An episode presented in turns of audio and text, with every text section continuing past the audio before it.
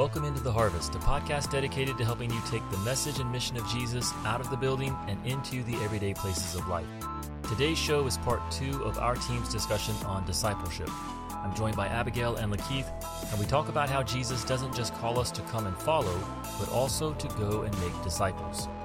We get into a lot of great stuff in this conversation, including our own stories of learning the push of discipleship, how to go and make disciples. We hope this conversation brings you more clarity on what discipleship is and more inspiration to pursue a life of following Jesus.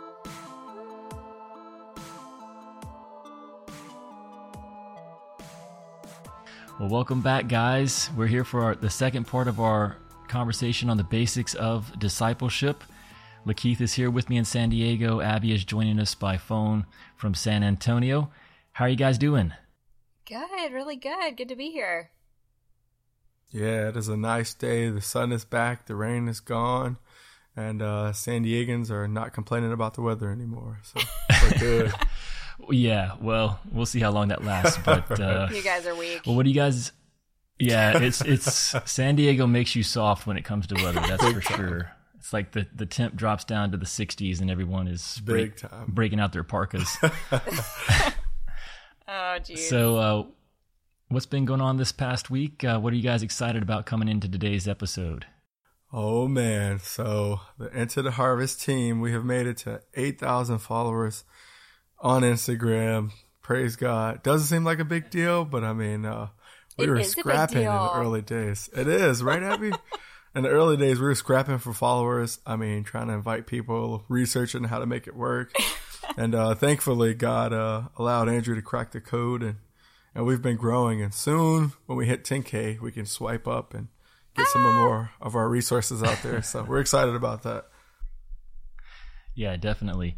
Yeah, it is. Uh, I, I, think growing on social media is is one of those exponential curves where it, it goes really slow for yeah. a long time and then it seems to start to pick up speed. So, mm-hmm. actually, at the end of this episode, we'll talk with you guys, our listeners, on how you can help us grow because um, you guys actually have a huge say in whether we grow, how fast we grow. For sure. And so uh, we definitely appreciate everyone out there that's part of the Into the Harvest family. But how about you, Abigail? What's what's got you excited these days?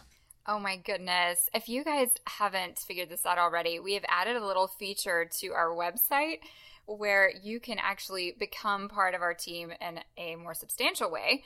Uh, if you go to intotheharvest.org slash donate, a whole page comes up with all the options that you can click on to start supporting Into the Harvest financially. And I think the thing that makes me most excited is that we are also giving away some goodies whenever you start to oh, support oh, yeah. us. And you guys, I whenever we first started floating this idea, like maybe one of the first things that came up because probably it's the most common were coffee mugs, and I was immediately just like, boy, I was coveting an Into the Harvest coffee mug, like going out of style. I wanted it so badly, and now it is in my hand. I have one, and I drink my coffee out of it every morning, and it makes me super happy. Nice. So, yes, we have some really cool stuff, and you should definitely go check it out. And if you are a coffee drinker like myself, there's really no other way you can possibly enjoy your coffee than through an into the harvest coffee mug. And there's uh, also, I think the other great part is that there's several options. My husband and I, thankfully, don't like the same one. So he has the fancier model, and I have like the classic. And that's why we're married because we like different coffee. there you go. That's the whole reason right there. That that's it, guys. Boiled down into a nutshell.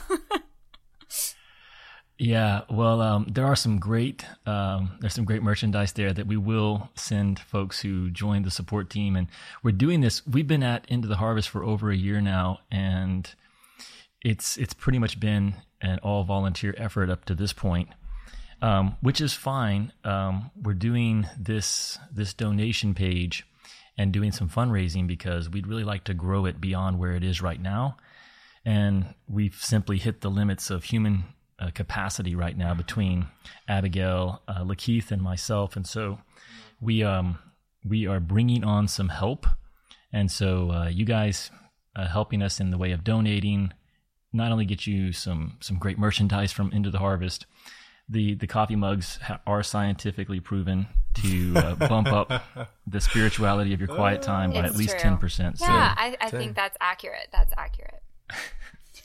but uh, not only will you get some some great into the harvest gear, but you really will help us take this next step of growing um, this initiative. And so we appreciate all of you who are willing to do that. But um, let's dive into today's conversation. Uh, as I mentioned earlier, this is part two of a conversation we're having on the basics of discipleship. So, on our last show, we talked about what we called the pull of discipleship. And so, guys, why don't we just quickly recap what we covered in the last episode in case some people haven't had a chance to, to listen to that or in case it's a little bit fuzzy? Yeah, I think uh, the first thing that's really important and crucial that we did in that first episode is we sort of defined discipleship because that was sort of a fuzzy um, name that gets thrown around a lot in Christian culture, and not a lot of people really understand what that actually means. So we came up with a short definition of living a life of devotion to Jesus. And I really love that because I feel like everything else we said came from that sentence there. So I felt like that was a really great thing to just kind of latch a hold of as we move forward talking about discipleship.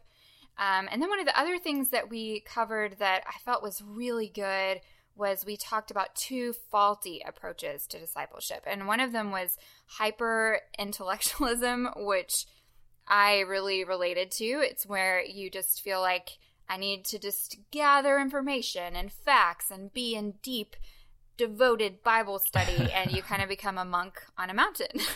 um, and that can really lead to unhealthiness in our discipleship. And then the other is hyper emotionalism, which oh, see, I can relate to both of these. So that that's the where you know we um, we have we experience like the the high of maybe like a really rockin' worship service or just a great Right, fellowship right. time, and then we're just kind of high seeking for a long time where we're just out looking for those highs and we start to fall apart when inevitably the emotions change.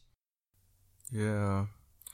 Yeah, I love that we talked about discipleship always involving a life of motion. Um, when Jesus first called the disciples to come follow me, I'll make you fishers of men, it said that he was walking by the Sea of Galilee, so he wasn't stagnant. He was a man in motion, and in return, the disciples had to to choose in that moment to follow him by dropping their nets, uh, almost making him the number well, making him the number one priority in their life. And there was this pull uh, that Jesus had on their life to to come follow him, so that they can join him in the mission. Yeah, that's really what we've kind of built around th- this idea of the pull of discipleship and the push of discipleship. Keith, what you were just saying, really helpful because once you begin to understand that the call of discipleship, it, it does involve a response on our part. So it's not just this this intellectual exercise that we're going through, or even something that's that's limited to what's happening in our hearts but it's a call to begin to live our lives centered around Jesus. And it really kind of go, it goes back and forth between two directions. I think it it it oscillates constantly that Jesus is calling us to come and follow, but then he's also going to call us to go and make disciples. And that isn't just a uh, part 1 part 2. It's actually I compare it to breathing that you're not going to go very far in life if you don't learn how to inhale and exhale as a person. And I think discipleship is the same way. You won't go very far in following Jesus if you're not constantly drawing near to him to, to come and follow, but then also being willing to go out into the everyday places and make disciples represent him. So hmm. last episode was really focused on the inhale, the the come and follow the pull of discipleship.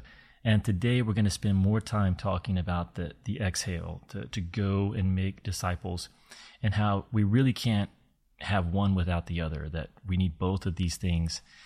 And before we really dive in, something I've been sharing with folks recently is that there's never been a better time to follow Jesus and live for him. I truly believe this, that when our generation stands with the saints from previous generations in the presence of Jesus and we have to give an account for how we lived our lives of devotion, how we responded to this call of discipleship. I think it's going to be a potentially awkward moment because uh, we have so much freedom right now, especially for those of us in the West. Uh, mm-hmm. People you know, theoretically could hear this podcast all over the world. And I, I realize there are parts of the world where this isn't as true, but certainly in the West, in a place like the United States, where most of our listeners are located, we've never had more freedom. That you know, people may look at you strange, they may make fun of you, it may cost you uh, the closeness of some relationships, but to follow Jesus isn't going to cost you your life. Mm-hmm. Probably, it's very very rare, and it probably won't even cost you a whole lot of um, hardship uh, other than just uh, denying yourself, which is nothing we can do about that. Jesus said that that uh, if you want to come after him, you have to deny yourself. But as far as the the external cost, it's never been lower. I, I really believe that that pe- people aren't throwing us in jail. Hmm. You, you have access to scriptures.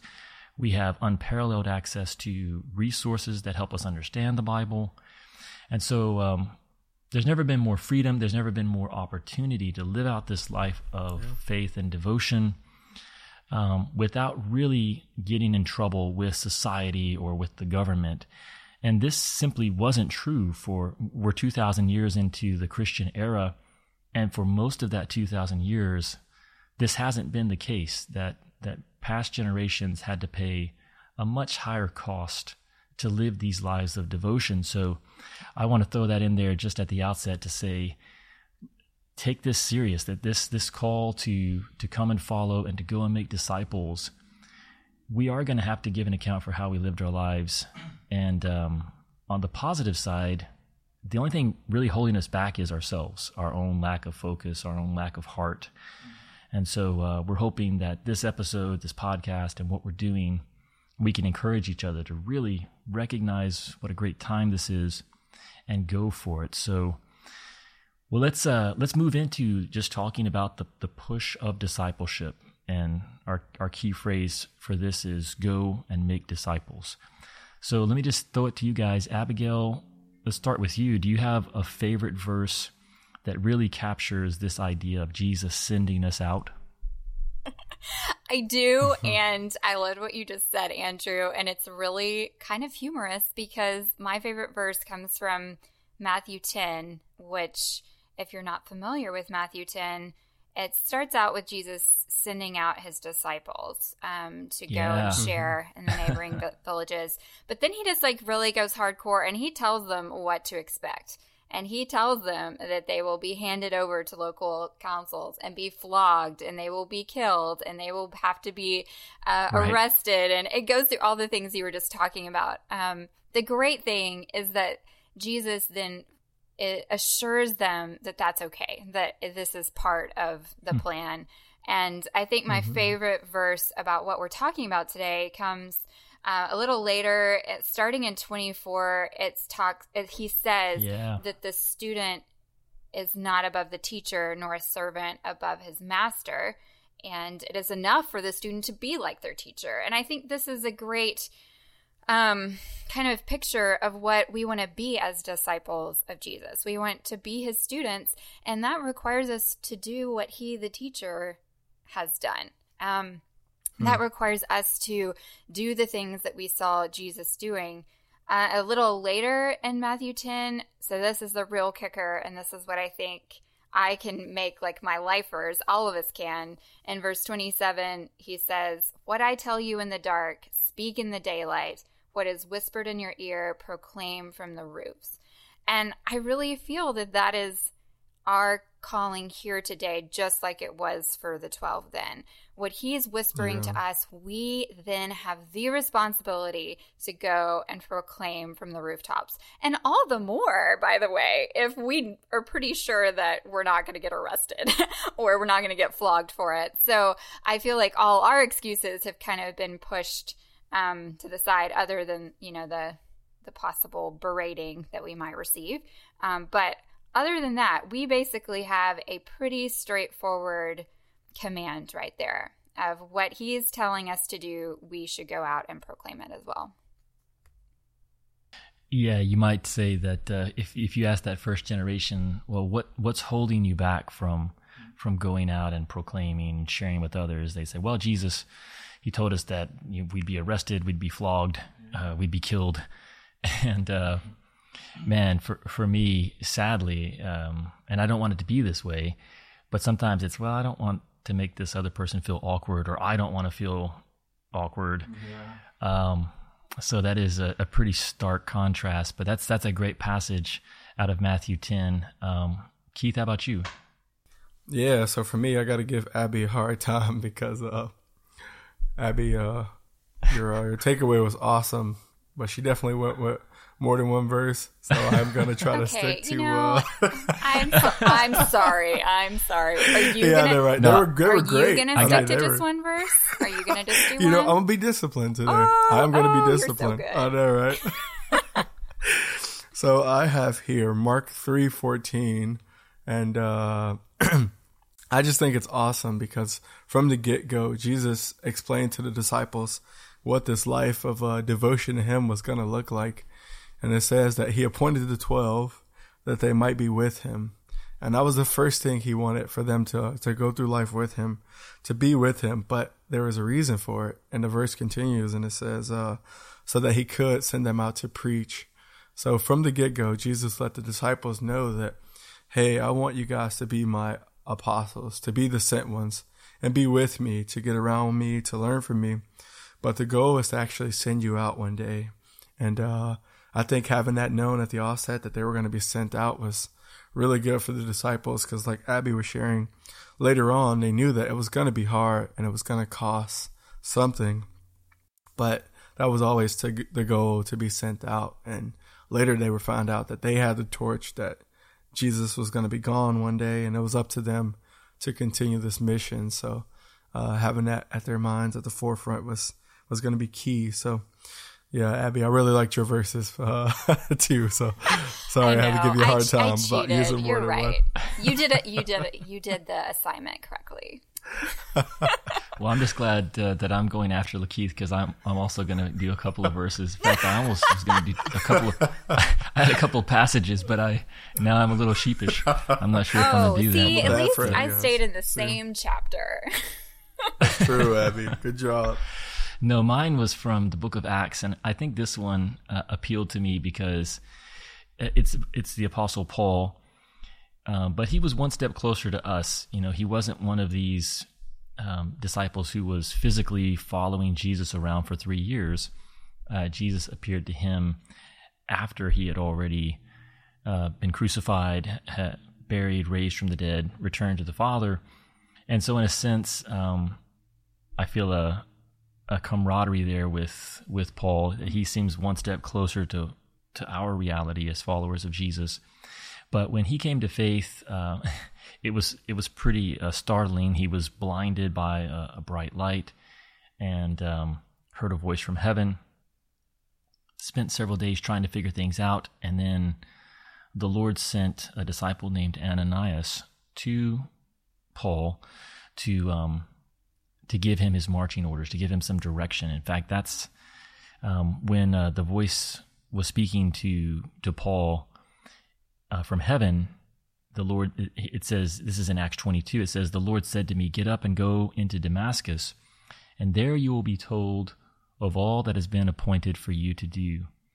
So a few days pass. This guy Ananias shows up, and he's going to tell Paul, "This is what has been appointed for you to do."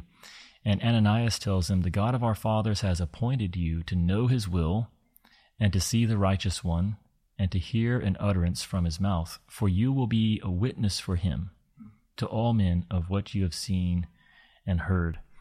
And so that um, I love that that picture there that God was going out of his way to call Paul to himself. It says that that he had been appointed, and he he had been appointed for several reasons. First, to, to know the will of God, to see the righteous one, and to hear an utterance from his mouth. So he was supposed to to learn from Jesus. Because, verse 15, you will be a witness for him. So it wasn't just for him but God had a purpose in revealing things to Paul because he then wanted Paul to go out and be a witness for Jesus to all men of uh, of what he had seen and heard. So it really um, parallels the the passage you talked about. Well, both of you guys talked about that. Um, disciples are those who spend time with Jesus and learn his ways and his message so that they can go out and broadcast it to others. So we see that even after the, the first 12, that this was the pattern for disciples like Paul who came later. Yeah. So, um, well, let's just get personal. What um, what did it look like in for you guys in your own lives with your own personal stories? You know, when did it click for you that Jesus didn't want you just to believe in Him and go to heaven, but that He wanted you to go and make disciples? That He had a purpose for you while you were here on this earth. Yeah, Andrew, I can I can segue on that one because you talked about Paul and how he came to Christ and how miraculous that was, and um, like you said, I can relate. Uh, I feel like I was, uh, you know, one verse talks about how we all like sheep have gone astray, and uh, I had gone astray from God. I was in a foreign country. I was in Japan, and uh, Jesus was the furthest thing from my mind at the time. But at the right time, He sent somebody to help me, and uh, I think as you began to understand the gospel that we were on the we were in bad standings with God, that we all had fallen short and that we were helpless to save ourselves, that we needed Jesus to come and help us.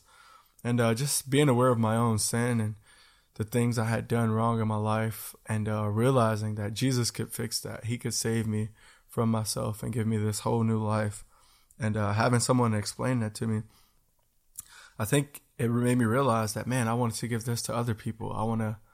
I want to give other people freedom through Jesus and uh, let them know that hey, you're not too far gone. So uh, it's funny because I don't think the words "the golden rule" is actually found in the Bible, and uh, I think that non-believers actually reference it a lot more than believers do, if that makes sense. But you know, doing unto others as they, you would have them do to you, and uh, how Jesus wanted us to do that. I think having that in mind for me, that man, I wanted people to experience the good news, the gospel, the freedom that comes with you know belonging to Jesus. Um, to me, it was almost like I couldn't keep this to myself. That Jesus had saved me, and I had a whole new life in God. And uh, uh, I think knowing that other people were in the same you know situation that I was in, and all they needed was the good news, like uh, at the right time, and that we could be messengers. To me, it was pretty powerful. So I think uh, just knowing that I wasn't walking with Jesus for a long time, and He used someone to help me do that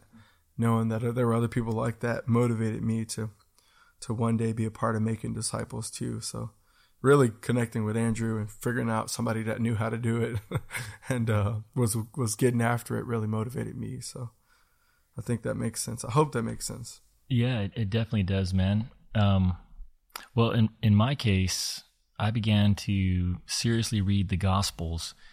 Um, I think I was 19. I might have I might have been 20, but I was I was in school. I was uh, off at college, and uh, a coworker got me reading the Bible. But I had grown up in in a part of the states that's known as the Bible Belt.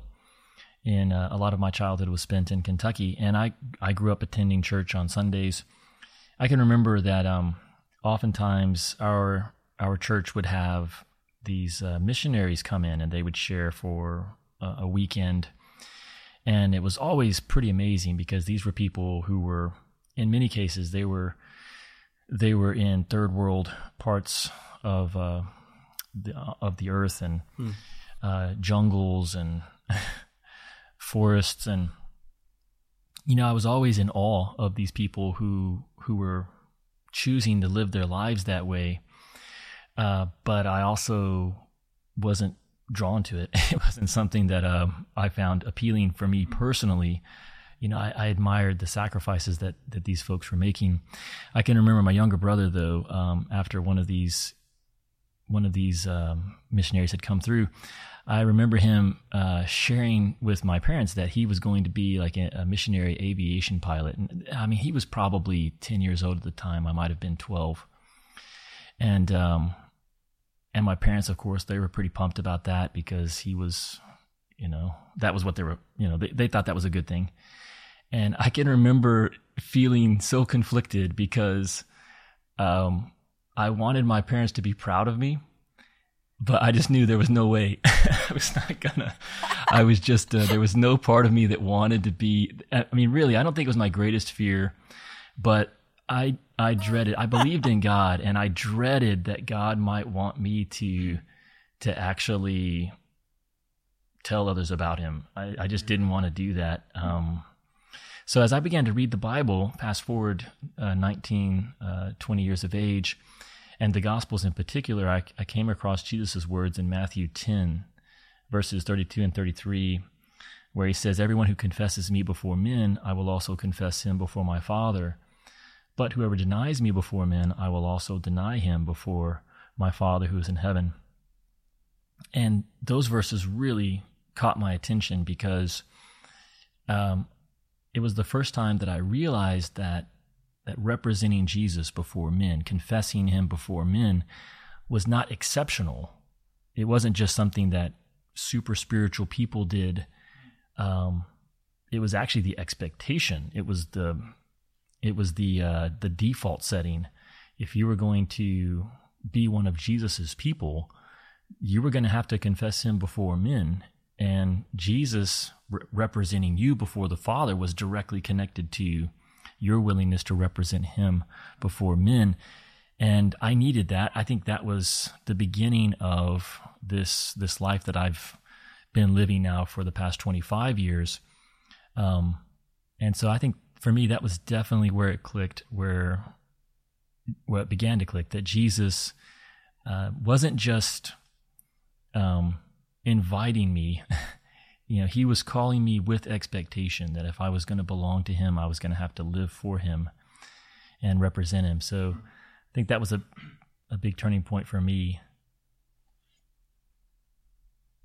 Yeah. How about you, Abby? Yeah, I both of your stories I feel like I connect with in you know in different details of and i think that probably the biggest thing is that i i also grew up in the church and I grew up with just tons of missionary stories and mm-hmm. and also tons of biblical history.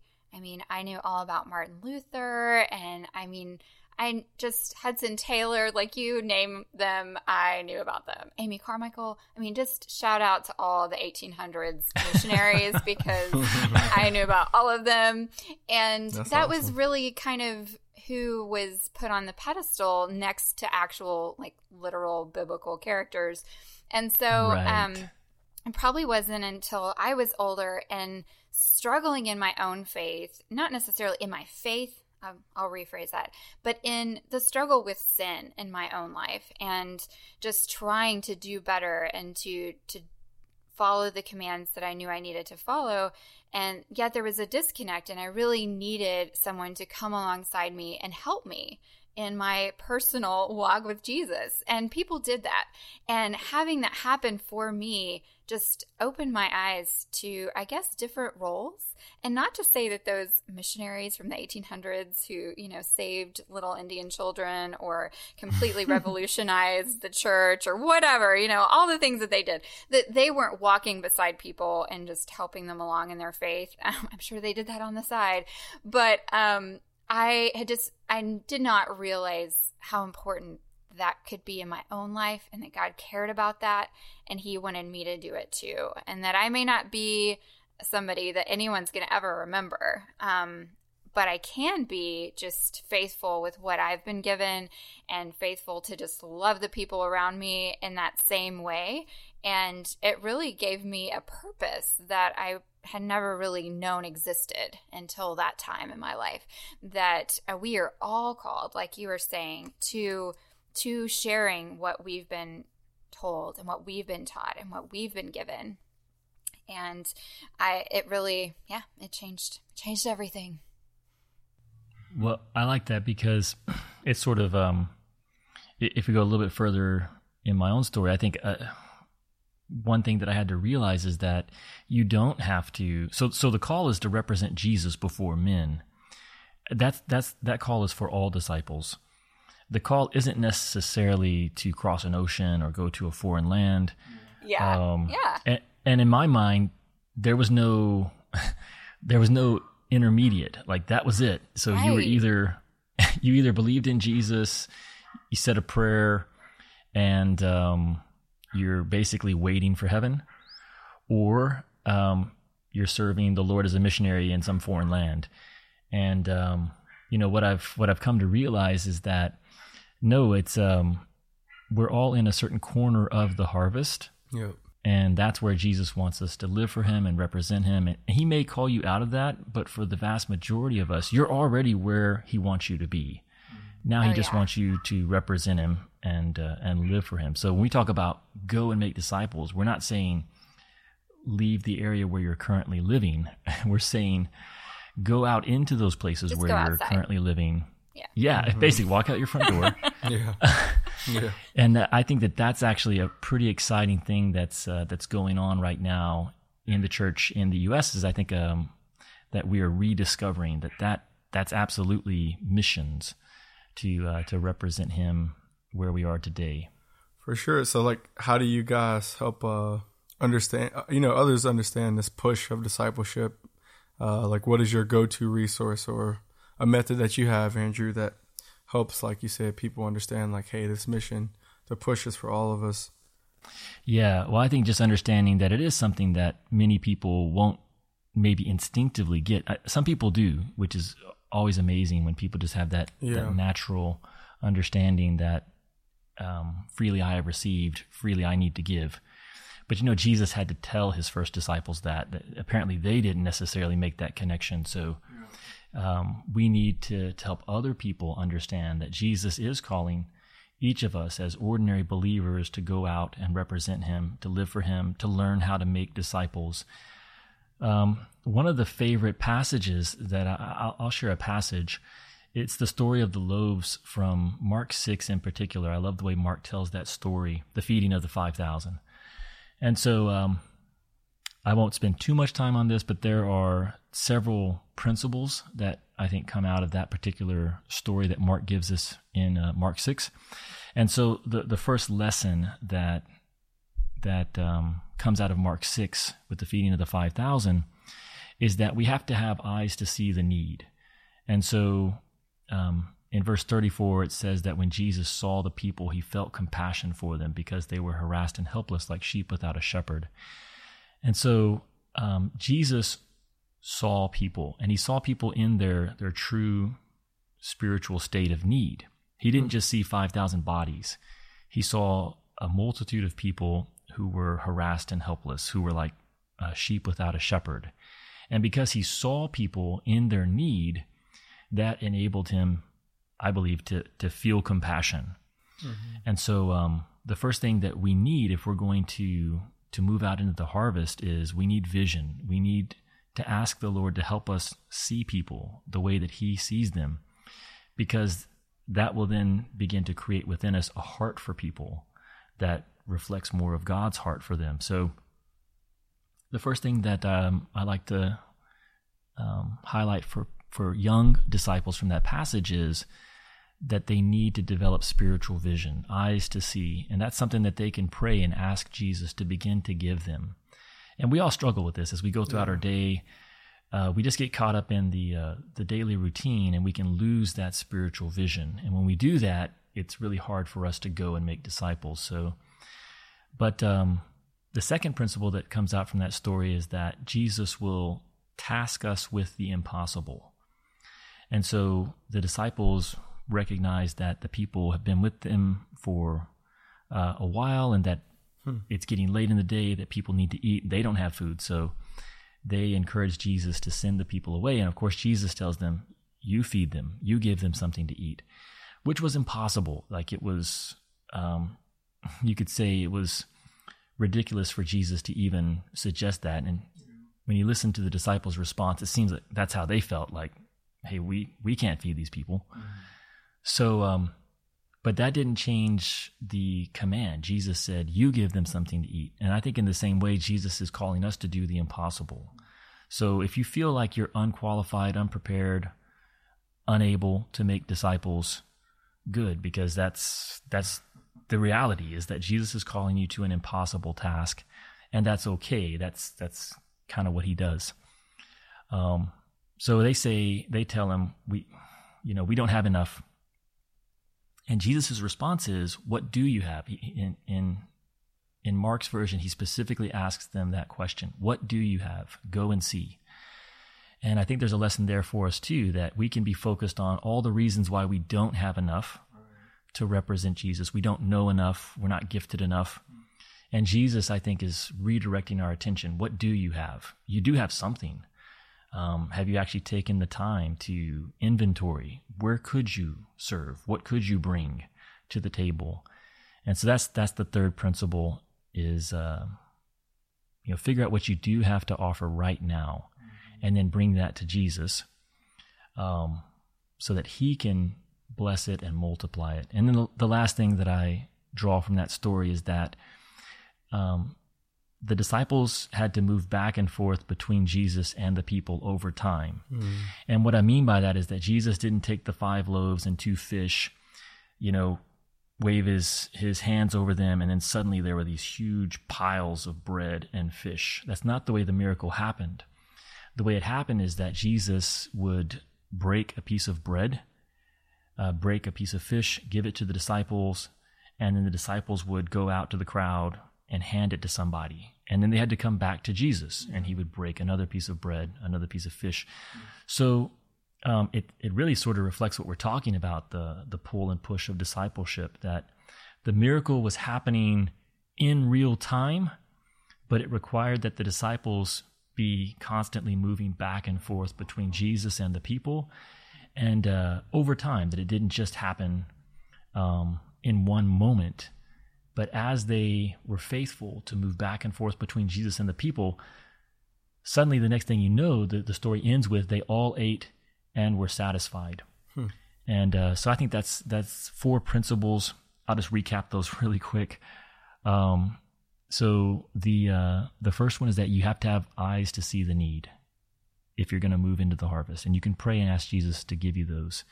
Secondly, Jesus will ask you to do the impossible, so just make peace with that. Third, don't focus on what you don't have. What do you have? Bring that to Jesus. And then fourth, it's going to happen over time. You have to be willing to to move back and forth between Jesus and the people that you're trying to serve and help. Mm. But it will happen if you if you faithfully do that. So that's sort of um, I guess a passage that I like to go to that just sort sure. of sets the the picture.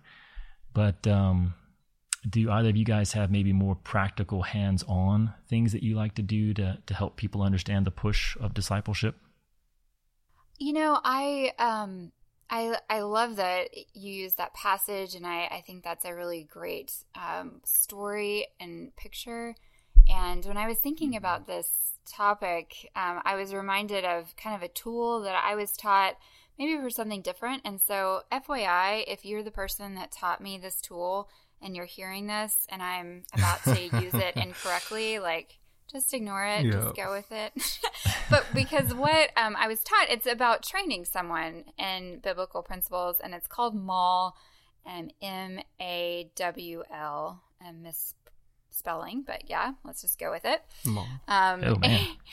so M, yeah, it is. It's so, in fact, it's used as a verb sometimes. Like, are you mauling them? And so, you know, if someone just heard that on the street, that would not be cool. Wow. Uh, oh. Anyway, well, break it down for us because now people are probably yeah, worried. I know. Let me quickly break it down so you don't just turn this off right away. Um, but the idea and the why it really sticks with me and why I share it with you is just it's an easy way to remember what Jesus did with his disciples and what we can then do with the people that we're trying to help. Um, so the yeah. first is model. Jesus was constantly with the 12, modeling for them the way that they should live, the way that they should teach, the way that they should love on the people. I mean, he was doing all of it and they were right there with him. So he was all about modeling. And then the A stands for assist. So he then did send them out and ask them to do things just like in the story that we were just talking yeah. about. He was having the disciples interact in the experience. So he was like, hey, you guys feed them, you know? So he was having them be a part of the the work that they were doing, but he was with them. He never left the place. Um, but then he also did the W, which is watch, and he would eh, see how they were interacting and he would even bring it up he would say oh i just heard what you guys were talking about over there or he would say like um so what were you guys talking about and they would then yeah. have to admit that it was way off track. Um, so he was there with them, just observing and taking a step back. Like he wouldn't actually interrupt it until after it was completed, and then he would speak into the situation. And then he launched them, which is the L. So he did send them out and away from him. And at the end, when he went up to heaven, he launched them in a big way. You know, really physically leaving their presence. The cool thing about Jesus is that he just did this over and over again. So it's not just like a one and done sort of situation where he like modeled, assist, watched, launched, you know, and then it was like, bye, you know, see you later. Mm-hmm. Um, like the L does not stand for leave. um, it stands for launching because he then gave them the Holy Spirit and they were constantly cycling back through those things with Jesus. And we all can. We are all in that process with him all the time of you know, learning from his example, seeing his model, and allowing the Holy Spirit to speak into our ministry, and um, and then having hmm. him convict us of things, and um, and then having him p- put us out into new and often impossible situations. So I think it's a great tool to use, um, not only to see our own how the Lord is discipling us and how others may be discipling us, but also how we can help others in a healthy way. Um, that those four things are all happening. Um, I think for me, when I learned that tool, the big conviction I had was that I rarely launched people. Like I was always like holding on to them because I didn't want them to get hurt or like discouraged yeah. or disappointed. And so I would just like, I would watch and assist them forever and ever in all eternity. Um, and so it was such a great tool just to see the areas that I was not doing the best as a disciple maker. Yeah, that's great. So run through those four again for us, Abby, because I think um, those would be good for people just to think through. Because it's really kind of a framework or maybe yeah. a process where what I was sharing was more of um, helping people understand the big picture. Mm-hmm. Right. Um, you're giving people a tool that will help them actually, you know, move someone through the steps of of moving out into the harvest. So yeah, but it's still what, it's still a framework. I mean, I, I definitely want yeah. to make that clear. You know, this is still just a a tool or something you can think about as you know you're getting into the more nitty gritty, which would take a lot more podcasts for us to cover. so um, so it stands for M, which is model. So doing it with them, you know, showing or not doing it with them, but showing them um, what it is to be a disciple of Jesus. Uh, and that's maybe even the hardest for us because we are having to live the life of a disciple in front of others. And then the A stands for assist, which is doing it with them. And that is, you know, helping them in the process of maybe a quiet time or prayer time or whatever that might be, sharing the gospel. Um, then watch, which is just being an observer of their life, um, being a part of their life, but maybe not speaking as much into it, letting them make choices on their own. And then launch, which is giving them uh, tasks and allowing them to go out and do that on their own. So uh, the M A W L, mall. yeah, I like it. That's great. Well, what do you think keeps people from responding to this this push of discipleship? We've talked about it maybe a little bit, but what do you what do you guys think? Why don't people leave the nest? Yeah, they don't leave because they're afraid to get mauled. They think that uh, they're gonna be mauled, and no, I'm I'm kidding. Uh, I think uh, I think it's hard. It really is. Like uh, like uh, I love what you and uh, Andrew were sharing, Abby. That you know, if you really study Jesus and you study his motto, his ministry, you'll see that it wasn't glamorous, you know. Like I think that a lot of people don't realize that Jesus had twelve disciples. Like he helped a lot of people, he impacted a lot of people, but in the end, he had twelve disciples minus one. Like one of those guys uh, betrayed him, and uh, today we would call it like back backstabbing. Literally, like uh, he walked on out on Jesus in his his darkest hour, and uh, was the reason he, you know, uh, was caught, etc. But uh, I think yeah, it's going to be hard. It's a life of devotion to Jesus isn't going to be easy, and it's funny that Andrew shared about the story of the feeding of the five thousand because a couple passages later it ends with all five thousand of them, you know, and plus their families leaving Jesus because the teaching got harder, and uh, the people that were left were the people who were really gonna, you know, change the world, which were about eleven, you know, eleven to twelve men.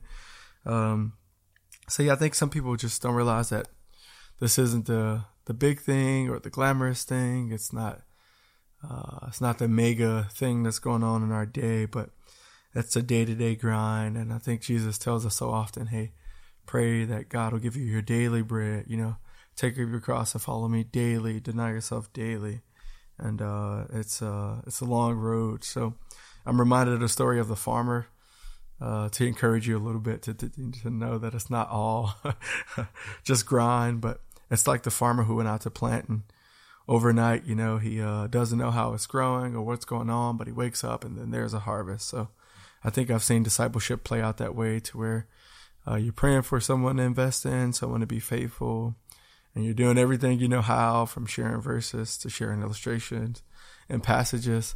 And then finally, God gives you someone uh, and you, you just see it. You don't know that uh, it's happening, but uh, God, you know, Jesus promised to be with us always, and He's going to help us. So, yes, it's going to be hard, you know, but if you stay at it, if you stick at it, you're going to see results. So I think that um, is a part of what keep him, keeps people from responding, but I uh, also hopes that service serves as motivation for people to not stay in the sidelines, on the sidelines, but to get in the game, to know that Jesus is going to uh, help you make disciples one day. So mm, that's really uh, good. I think that makes sense. But Abby, you got yeah, you got anything to add, Abby? Oh well, that was well said, Keith. Um, I I think that the big thing that keeps people from responding to just this push of discipleship is just our lack. You know, the we've talked about all these things already, but just to kind of go over them again I think that lack of vision, I mean, for all of us, yeah. when we were sharing, um, you know, kind of when we had our light bulb moment, that was because we lacked vision. And it was when we were given it, when we were shown that this was a life that the Lord had for us and that this was all of our purpose. That was the vision that we were lacking. No one had told us about that. Um, and so I think mm-hmm. that that's really important to, that we are having this podcast, that, that people are sharing what um, we see in scripture about vision for, um, for each and every one of us. That this is not, you know, just for the missionaries or the preachers or, you know, the, the people that have titles. um, it's for each and every believer. So I think that lack of vision is really keeping us mm-hmm. back. And then um, just lack of heart, a heart for the Lord um, and for the things that He cares about. Um, hmm. Going back to the verse I was talking about earlier, way back at the beginning of this podcast, um, that we're supposed to shout from the rooftops what we have had whispered to us and if you think yeah. about a whisper, you have to be close to somebody to hear a whisper, right? So um, we have to be close to the Lord, and the things that grieve His heart have to grieve our heart, and the things that make Him happy have to make us happy.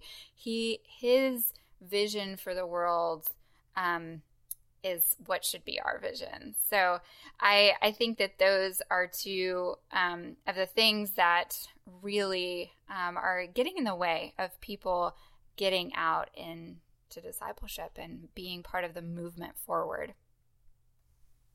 Yeah, I really agree with that. I think I think that really nails it, and uh, mm-hmm. uh, probably for all of us, we're um, we can think about even those of us who have been on this journey for a while now you know, those are three areas where we're probably we're probably feeling stretched and challenged. Mm-hmm. So, um, at least one of those. Yeah, for sure. So let's talk about current day life. What does d- the push of discipleship hmm. look like for you right now, Andrew? Yeah, um, for me, um, end of the harvest has actually been a big part of the the push of discipleship. Um, I think one thing you could say about discipleship is that there's constantly going to be cost and risk And so if following Jesus isn't costing you, and if you're not stepping out and risking things for him, then that's that's a yellow flag that that you're probably not living a life of devotion to him the way he wants you to. And so one of the the risks, I guess you could say, that I've personally um, felt over the past year or so was just taking this step of launching into the harvest with you guys. Yeah. Um, because I don't know what I'm doing. So that's one. and um, I mean, no one, no one wants to fail. No one wants to look foolish. Um, and um, and then you're not even hundred percent sure. Well, is this even going to be helpful to people? So no one wants to waste effort. I think in in all of those ways, um, the Lord was calling us, but certainly me, to, mm-hmm. to step out in faith and to try to represent Him in a way that I haven't in the past, but um, hopefully will will help other people come to know Him and will help people who are following Him to be encouraged and strengthened in their faith. So. Mm-hmm. For me personally, Into the Harvest has been a, a pretty big part of the the push of discipleship over these past months. Yeah, I think for me, I like that, Andrew. Uh, kind of what you said earlier in the podcast, talking about how you, when you realized you didn't have to be a missionary, or Al Abby said, uh, didn't have to be a preacher or a minister that was out there making disciples. And I think for me, yeah, like it's awesome working with Andrew and uh, being part of uh, Into the Harvest and and the way we're trying to engage in ministry and everyday life. But uh, also, I, I get to work a couple days out of the week as a barber, and it's such a natural place to connect with people about the Lord, you know, but there is a certain risk that one of my clients can decide one day that, hey, Keith is talking to me about Jesus while I'm getting my hair cut and, uh, he could let my boss know and, you know, she could, uh, she could decide from there what to do, you know, but, uh, I think, uh, it's challenging for me to know that, hey, yeah, that could happen, but is that going to stop me from being faithful in opportunities that I do have? And unfortunately, that hasn't happened yet we actually posted a story and a video about a guy reading the Bible as he was getting his haircut. It was very unique. Uh, I thought that was so cool, and he was really open to it. He was asking questions, and I had my Bible close by, so I went to the Gospels and showed him just a passage about what Jesus had to say. So uh, yeah, and then also just launching a new ministry. We've been uh, trying to make disciples on 32nd Street uh, at the base for a while, and uh, same thing. I'm not active duty member of the military. I have base access because of what I do. But uh, yeah, you also run the risk of engaging with sailors and having your information out there, your telephone number. But uh, it's worth it, you know, because uh, Jesus is calling us to get out of our comfort zone and to engage in the mission in a natural way. So it has been, you know, going well. But you definitely could be praying for me in the barbershop and then on 32nd Street. That would be uh, greatly appreciated. So. Oh yeah, what yeah. about you, Abby? Yeah, those are really good. And, you know, I think for me, the big challenge um, in my current life is, um, you know, I we are all doing into the harvest together, and I love it. It's yep. it's been a huge challenge, but really great. Yeah. Um, but I yeah. can easily um, compartmentalize that. You know, like this is my hmm. into the harvest time, and so it's gonna be from the hours of you know twelve and one. Uh, and I think for me, that's a lot easier than having this idea of discipleship really just rule my life and be in every mm. aspect of my life. Uh, that's when the challenge really hits for me. Um, being a disciple of Jesus at the grocery store, being a disciple of Jesus yeah. in a workplace, like you, you know, you're talking about Keith, where there's the mm-hmm. the possible, you know, repercussions of that. Um, being a disciple of Jesus on the sidelines of a soccer game with other soccer parents. Yeah, you know, if I want to yeah. be a disciple of Jesus there, then that means that I cannot get super competitive about eight year old soccer. And I know that seems like that should be easy, but it's actually not. And nope. You know, so but those are yeah but those are the places that i feel the real push out into um into the world for me and mm-hmm. and I have not figured it out yet, but I do know that that's this is the life that I've been given. You know, as a stay at home mom, um, as kind of a writer, and those are the things that I know to do. But um, making sure that all of those things are the Lord's and that they're at His disposal and that I don't just make it about my own agenda every day. Um, that's when it kind of gets tricky, mm-hmm. but also very exciting. So, yeah. Yeah. Yeah, it reminds me of the Mark Six. You know, what do you have? Where, where, yeah. where are you right now in life? I've got half a fish.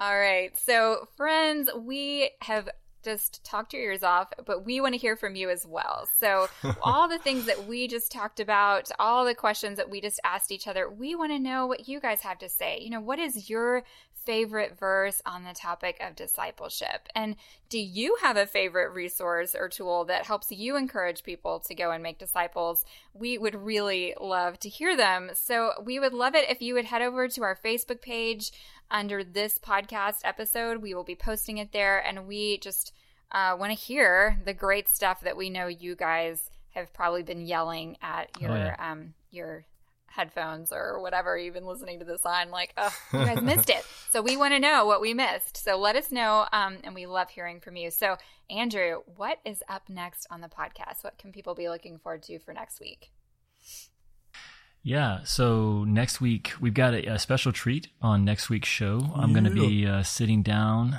for an interview with Sean Lovejoy. He's the author of a new book called Measuring Success. And as as people of faith, I think it's important that we have the right definition of success. You know, that's, that's a word that you know sometimes people believers we're not sure what to do with the idea of being successful. So you know, what does it mean to be successful as a person of faith? We also need to have the right tools to measure success, and I would say the right methods for growing to help us live a life that counts. So I think it's going to be a great interview, and uh, yeah, folks definitely want to tune in for that next week. So next week's show, I'll be talking with uh, Sean Lovejoy, and then after that, I think we'll be back to um, a discussion like this. We're going to be talking about uh, overcoming rejection. And so uh, it should be a great follow on to what we've been talking about in these first two episodes. So looking forward to that as well. So, all right. Well, Abby and Lakeith, until next time. Next time. Sounds good. Thanks for listening to the show. One of the best ways you can partner with us to grow our community is to share this podcast with your friends. Whether it's word of mouth or sharing our content on social media, we need your help to spread the message. Thanks for being part of our family. Together, we're bringing discipleship into the digital age.